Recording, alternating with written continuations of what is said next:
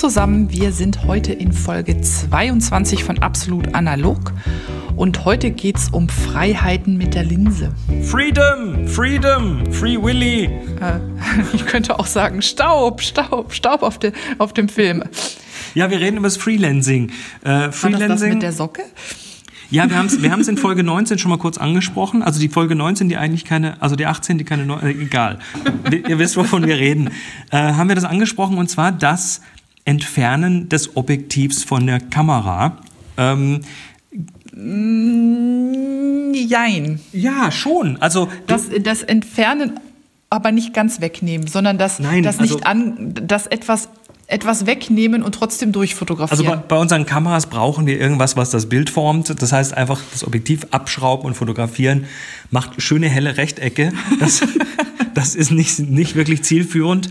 Ähm, und deshalb, das Objektiv braucht man natürlich vor der Kamera irgendwie, diese geschliffenen Linsen. Jetzt äh, machen wir einen kurzen Abstecher ins Tilt-Shift-Fotografieren. Also diese, ob diese Linsen und Objektive, die man biegen und äh, verschieben kann und so weiter. Und das Freelancing ist sowas ähnliches, nur dass man zwischendrin keine Mechanik hat.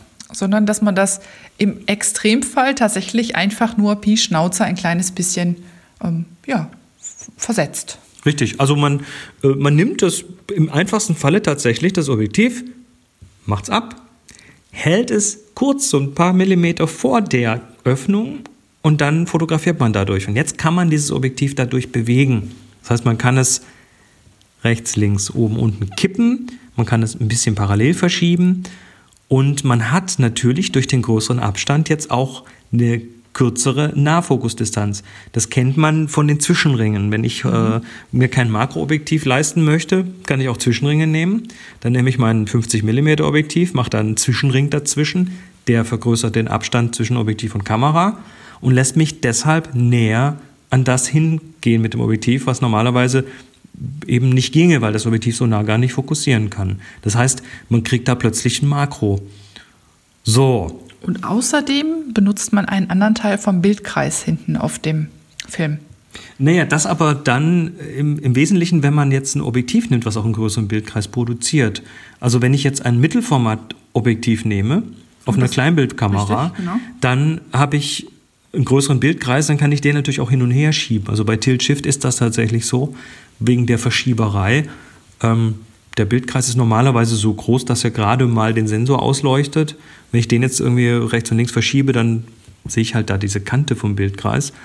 Und mit einem größeren Bildkreis, also mit einem Mittelformat-Objektiv auf Kleinbild, die man übrigens teilweise auch spottbillig auf Ebay bekommt, ähm, hat man ja da keine Probleme. Übrigens, ne, Bajonett ist in dem Moment auch nicht wichtig, weil ich habe ja keine Verbindung zur Kamera. Das heißt, ich kann ein, ein äh, Mamiya, ein zer, zerbeultes Mamiya Mittelformatobjektiv nehmen und kann das auf meiner ja, Kleinbild oder, oder ein Kleinbildobjektiv auf einer äh, Micro Four Thirds Kamera problemlos verwenden. Das ist ja Objektivanarchie.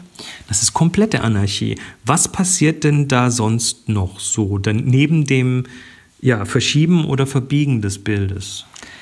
Ja, zum einen fällt mir auf, dass ich den Fokus vielleicht nicht mehr exakt ähm, dahin ziehen kann, wo ich ihn sonst gerne hätte. Also das Fokussieren ist ein kleines bisschen. Du, du fokussierst durch den Abstand plötzlich. Fokussierst durch den Abstand und also ich, ich stelle mir das so ein bisschen eher vor wie bei einem Lensbaby, dass ich ähm, dass ich auch ein bisschen mit dem, mit dem, wie soll man das, mit dem Zufall arbeite und mit dem nicht ganz so exakten beim Fokussieren. Also du kriegst eine ganz andere Anmutung natürlich Richtig, deiner Bilder. Auf jeden Fall. Also das, ähm, das, da, das Lensbaby ist noch ein Sonderfall. Da müssen wir gleich noch separat drüber reden. Ja. Ähm, Und was mir dann noch einfällt, ist natürlich die Sache mit dem Licht. Ja, jetzt hast du plötzlich noch einen Pfad, über den vielleicht möglicherweise auch noch ein bisschen Licht auf deine Bilder fällt. Das heißt, ich bekomme eine Kombination von, ich sage jetzt mal, gewolltem, gesteuertem Licht mit möglicherweise Fremdlicht, was zusammen auf meinem Foto interagiert. Was dann so seitlich reinleckt. Ganz genau. Ja, ähm, die, die Geschichte ist, ist echt spannend, wenn man das mal ausprobieren möchte. Ich kann es eigentlich wirklich nur jedem empfehlen, das mal zu tun. Ich bin da auch tatsächlich schon hergegangen und habe da durch eine Lupe fotografiert. Also eine, eine simple, einfache Lupe, die ich hier vom, vom Großformat habe, zum Scharfstellen. Äh, die lässt sich super als Objektiv verwenden. Es sieht dann wirklich kaputt aus zum Teil, aber Du kriegst teilweise Stimmungen hin, die du sonst nicht hinkriegen Kaputt kannst. kann ja durchaus interessant sein. Es gibt ja auch Menschen, die benutzen Objektive, die eigentlich nicht für Kameras gemacht waren. Zum Beispiel Projektionsobjektive von Dia-Apparaten oder von Vergrößerern. Das hast du ja zum Beispiel. Ja, wobei ich das nicht zum Freelancen benutze, sondern ich habe eine sogenannte Squeezer-Lens. Da wird quasi ein, ein, Gummiart, ein Gummitubus an die Linse gemacht, dann wieder ein kleines Bajonett So auf die andere Seite. Das ist so ein quasi. Gummibalgen. Ähm, die sieht auf meiner äh, Kamera schon fast etwas unanständig aus. Ich habe das für die Pentax und ähm, der Balgen ist halt so elastisch, dass, durch das, der, dass er durch das Gewicht des Objektivs vorne so nach unten gezogen wird. Sag, Und das Objektiv ist ein Projektionsobjektiv. das ist ein Projektionsobjektiv, was eigentlich für einen Vergrößerer gemacht ist, genau. Und das ist im Prinzip sowas wie Freelancing, noch nicht ganz free. Du hast so, einen, so einen, ähm, den Tubus darum, natürlich um Lichtlecks zu verhindern, aber auch damit da nicht so viel Schmuh in den, in den Kameraraum reinkommt. Richtig, das ist natürlich etwas, was einem beim Freelancing leichter passiert, weshalb es auch diverse Hilfsmittel gibt, um das zu verhindern, dass Staub mit reinkommt. Gerade Digitalfotografen sind da ein bisschen, äh, äh, be- haben ein bisschen Angst, dass ein Stäubchen auf den Sensor kommt. Und deshalb gibt es da tatsächlich ähm, zum Beispiel das Lens Shield. Schreibt sich Len Shield, also wie Lens Shield, aber nur mit einem S. Ähm, das kommt aus Australien, kriegt man hier, äh, in Deutschland auch. Äh, Ich weiß nicht genau, was es kostet. In Australien ist es nicht ganz billig, es ist 50 äh, australische Dollar, das sind, glaube ich, 33 Euro. Ähm, das Ding ist im Prinzip ein Bajonett mit einer Glasscheibe. Das heißt, ich kann es quasi auf, auf die Kamera drauf tun und habe dann die Öffnung vorne offen, aber mit einer Glasscheibe abgedeckt. Und auf der kann ich dann munter mein Objektiv hin und her schieben oder meine Lupe oder was auch Bewegen, immer. Genau. Ne? Ähm, das funktioniert übrigens äh, tatsächlich besonders gut, habe ich festgestellt, mit Live View. Also wenn man dann hinten tatsächlich auf dem Display komponiert. Das ist aber nur was für Digitalos. Das stimmt. Hüstel. Hüstel. Aber man kann natürlich ganz normal durch den Sucher auch Warum arbeiten. lässt man den Mann mal machen? Entführt er einem den Podcast? Ich bin dagegen. Ich, ach du, also bitte. ähm, aber an der Stelle äh, habe ich gerade so äh, vorhin mal die Idee gehabt, vielleicht wäre das auch ein super Do-it-yourself-Projekt für die Bastler. Und zwar ein relativ einfaches, würde ich sagen. Und was man dazu braucht, ist einen Gehäusedeckel, also das, mit dem man die Kamera zumacht, wenn kein Objektiv drauf ist. Dann was zum Auffräsen, also Genau. zum Beispiel ein Dremel. Genau, so ein Dremel mit einem Fräskopf oder so Fräsdingens, da kann man dann so quasi das, den Deckel aufmachen, also so, dass er halt einfach nur noch ein Ring ist, der vorne auf die Kamera passt. Dann braucht man ein bisschen Schmirgelpapier, um das oben alles zu glätten, vor allem die, die, die Grate, die dann Ja. beim äh, Drehen passiert sind und die ganzen Sachen, die sonst in die Kamera fallen könnten. Und Dann nimmst du auf dem Flohmarkt beim nächsten Mal einen alten, ausgedienten, ähm, weiß ich nicht, Skylight oder OV-Filter mit. Richtig, also das, was man heute so als Schutzfilter verkauft. Oder kauft einen billigen, das muss auch nicht super teuer sein. Dafür, ich meine, was dann teilweise durch die Linsen da reinkommt, ist eh nicht so super gut. Genau.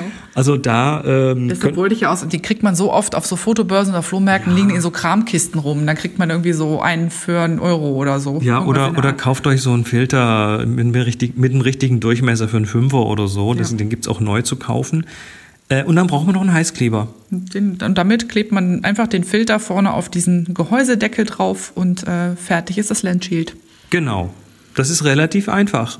Also ich sag mal, das ist ein Projektchen, was sich wahrscheinlich in einer halben Stunde locker, stemmen lässt. Auf jeden Fall, ganz genau. Das, wäre auch, das wäre auch super für Laubsägearbeiten, dieses Loch auszusägen. Also wer noch eine Laubsäge zu Hause hat, Löchlein bohren, Laubsäge rein, einmal im Kreis rum. Ich, das habe ich, glaube ich, mit 14 das letzte Mal Da gemacht. fallen mir ja gleich so Sachen ein, wenn man sich jetzt mal vorstellt, das Ganze würde man modular machen oder verschiedene Aufsätze davon, dann könnte man darauf auch farbige Sachen kleben oder, oder, was, oder noch ein Gitter davor, dann hat man gleich noch einen Weichzeichner-Effekt. Also ich glaube, der, ähm, das, man kann viel Fug und sehr viel Unfug damit treiben, aber das kann durchaus Spaß machen. Ja, oder ihr macht das mit einer Kamera, wo Film drin ist, dann ist das mit dem Staub völlig egal, weil jedes Mal, wenn man hinten an diesem Transporthebel Hat dreht, man einen neuen Sensor. hat man einen neuen Sensor, genau. Und da ist der Staub, wird dann quasi mit wegtransportiert. Dann kann man einfach auch mit ganz offener Kamera arbeiten. Ja, und dann würde ich ja noch mal das Thema erwähnen. Oder man macht sich einfach eine Socke drum. Das ist äh, Wie die Annik das macht. Genau, die hat tatsächlich zwischen Kamera und Objektiv eine, eine schwarze offene Socke, die ist aufgeschnitten.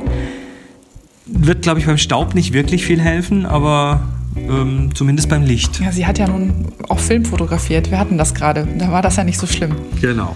Sieht auf jeden Fall sehr kultig aus und ist mit Abstand die lässigste Variante. Alles klar. Und damit entlassen wir euch. Äh, geht basteln. Wir wollen eure Projekte sehen. Sagt uns Bescheid, wenn ihr mal sowas gebaut habt und äh, shared vielleicht mal ein paar Bilder mit uns. Genau. Bis dahin. Macht's gut. Ciao, ciao. Absolut Analog ist eine Viewfinder Villa Produktion mit Monika André und Chris Marquardt. Weitere Informationen auf absolutanalog.de.